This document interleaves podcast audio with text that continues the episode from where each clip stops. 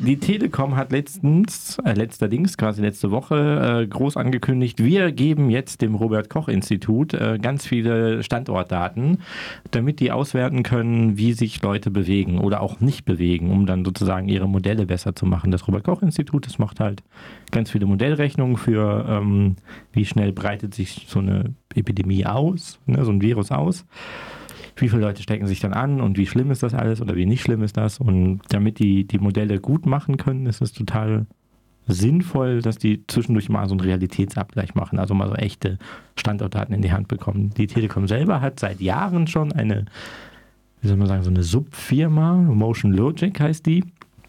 Und die verkauft die Daten schon lange an, äh, ja, vor allen Dingen so an Landkreise, äh, Bundesländer vor allen Dingen so unter diesem Gesichtspunkt, wenn du wissen möchtest, wie viele Leute von der einen Stadt fahren eigentlich in die andere Stadt.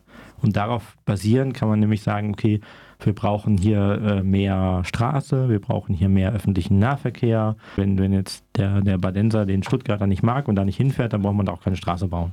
So. Es gibt eine Firma, die das sozusagen in Absprache also ihr Produkt entwickelt hat mit äh, Datenschutzbeauftragten und das relativ ordentlich gemacht hat, so wie es scheint, und äh, sozusagen nur aggregierte Daten rausgibt. Also dass man sagen kann, Leute, die jetzt sozusagen hier waren, in der Innenstadt, äh, von denen sind 20 Prozent jetzt im Landwasser und 30 Prozent in St. Georgen und die nehmen komplett alle persönlichen Informationsmerkmale mhm. raus aus diesem Datensatz von Anfang an und dann haben die halt sozusagen einen anonymisierten Datensatz. Was heißt jetzt aggregiert? In dem aggregiert Fall? heißt, dass man sozusagen ganz viele Daten zusammenfasst. und mhm. Sind also nicht mehr äh, die Rohdaten schon dann so weit schon vorbearbeitet, dass auch irgendwie ein Rückschluss auf einzelne Personen so nicht möglich ist. Ja. Mhm.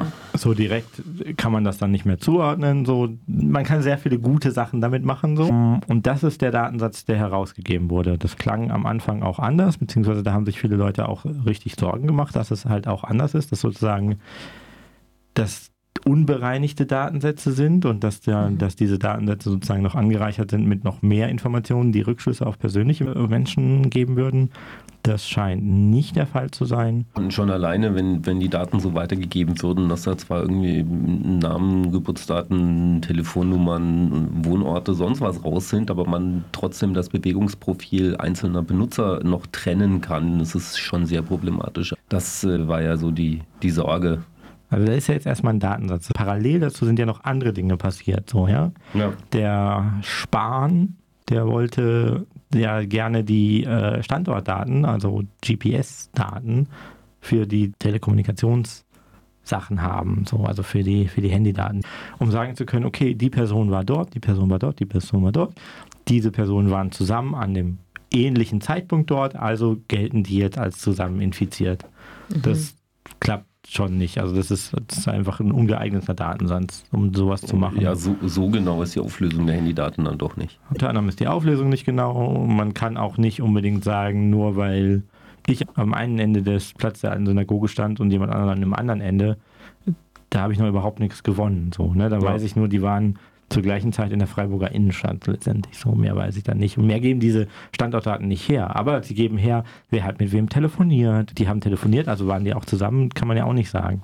Also geht es ja nicht darum, jetzt irgendwie äh, jemanden sein Leben zu retten, sondern es geht darum, diese Dinger genauer studieren zu können und vorhersagen zu können, um dann als, als, als Entscheidungsgrundlage da sein zu können für mhm. äh, solche Fälle.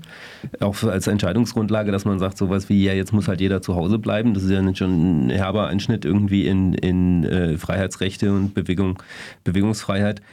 Sowas muss ja irgendwie gerechtfertigt sein, wenn die Modelle irgendwie vernünftig sind und eine mhm. vernünftige Vorhersage erlauben, wenn man sagt, okay, wenn wir jetzt hier Durchmischung so und so weit senken, dann kann das durchaus was helfen. Ne? Aber um so ein Modell zu kalibrieren, braucht man halt nicht Daten von den einzelnen Personen, sondern halt wirklich so Herdendaten. Die sind völlig also, ausreichend. Um das vielleicht mal so ein bisschen äh, bildlicher zu machen. So, ne? Angenommen, ich habe die Daten von, bevor die Schulen zugemacht wurden, dann habe ich die Daten, als die Schulen zugemacht wurden und dann habe ich die Daten von, nachdem sozusagen so ein generelles Treffverbot in der Öffentlichkeit da ist. Ich glaube, viele Menschen hatten den Eindruck, dass nach den Schulschließungen die ganzen Schüler oder ein Großteil der Schüler sich erstmal draußen in der Frühjahrssonne getroffen mhm. hat und sozusagen das, das, das Kontaktverhalten gerade von Jugendlichen sich eigentlich so aus, aus so einer epidemiologischen Sicht einfach nicht verändert hat. So eher noch, dass die sozusagen mehr durchmischter Kontakt hatten, weil sonst war es halt im Klassenverbund. Und das wäre jetzt zum Beispiel etwas, was man aus diesen Daten eventuell hätte relativ gut herauslesen können mhm. und dann sagen können, okay, die Maßnahme Schulschließung, die ist immer noch total sinnvoll, aber sie hat noch nicht gewirkt, weil die Leute den, den Sinn sozusagen nicht verstanden haben oder nicht verinnerlicht haben, nämlich sich nicht zu treffen. Mhm. Ja? Und das ist ja auch okay, muss man ja vielleicht, ja. ist ja auch so ein Lernprozess irgendwie von Ämtern und von Leuten, die Modelle machen, aber auch letztendlich von, von Schülern. So, okay, wie verhalte ich mich eigentlich richtig oder wie ist eigentlich sozusagen das beste Verhalten, was ich machen kann in meiner Lage? Aber braucht es dazu diese, wie heißen diese Motion Logic? Motion Logic. So braucht es diese Daten dazu, um, um, zu sagen, hey Leute, trefft euch nicht mehr in der Öffentlichkeit? Das eine ist zu sagen, ich bin jetzt mit dem Fahrrad rumgefahren und ich habe ganz viele Jugendliche gesehen. Mhm. Und das andere ist sozusagen in einem Datensatz, zu, der sozusagen fast alle Handynutzer umfasst, zu sehen, okay, es hat sich nichts geändert von meinen Kenngrößen, also von mhm. meinen, wie viele Leute waren auf einem Haufen, wie weit sind diese Leute sozusagen durch die Stadt unterwegs. Und mhm. wenn ich das sehe und sage, das will ich aber erreichen, dann muss ich natürlich meine Maßnahmen anpassen und sagen, okay, wie kann ich das denn erreichen? Und das ist ja dann mit dem Ausgangsverbot und nicht mehr wie zwei Leute äh, zusammen unterwegs in der Öffentlichkeit.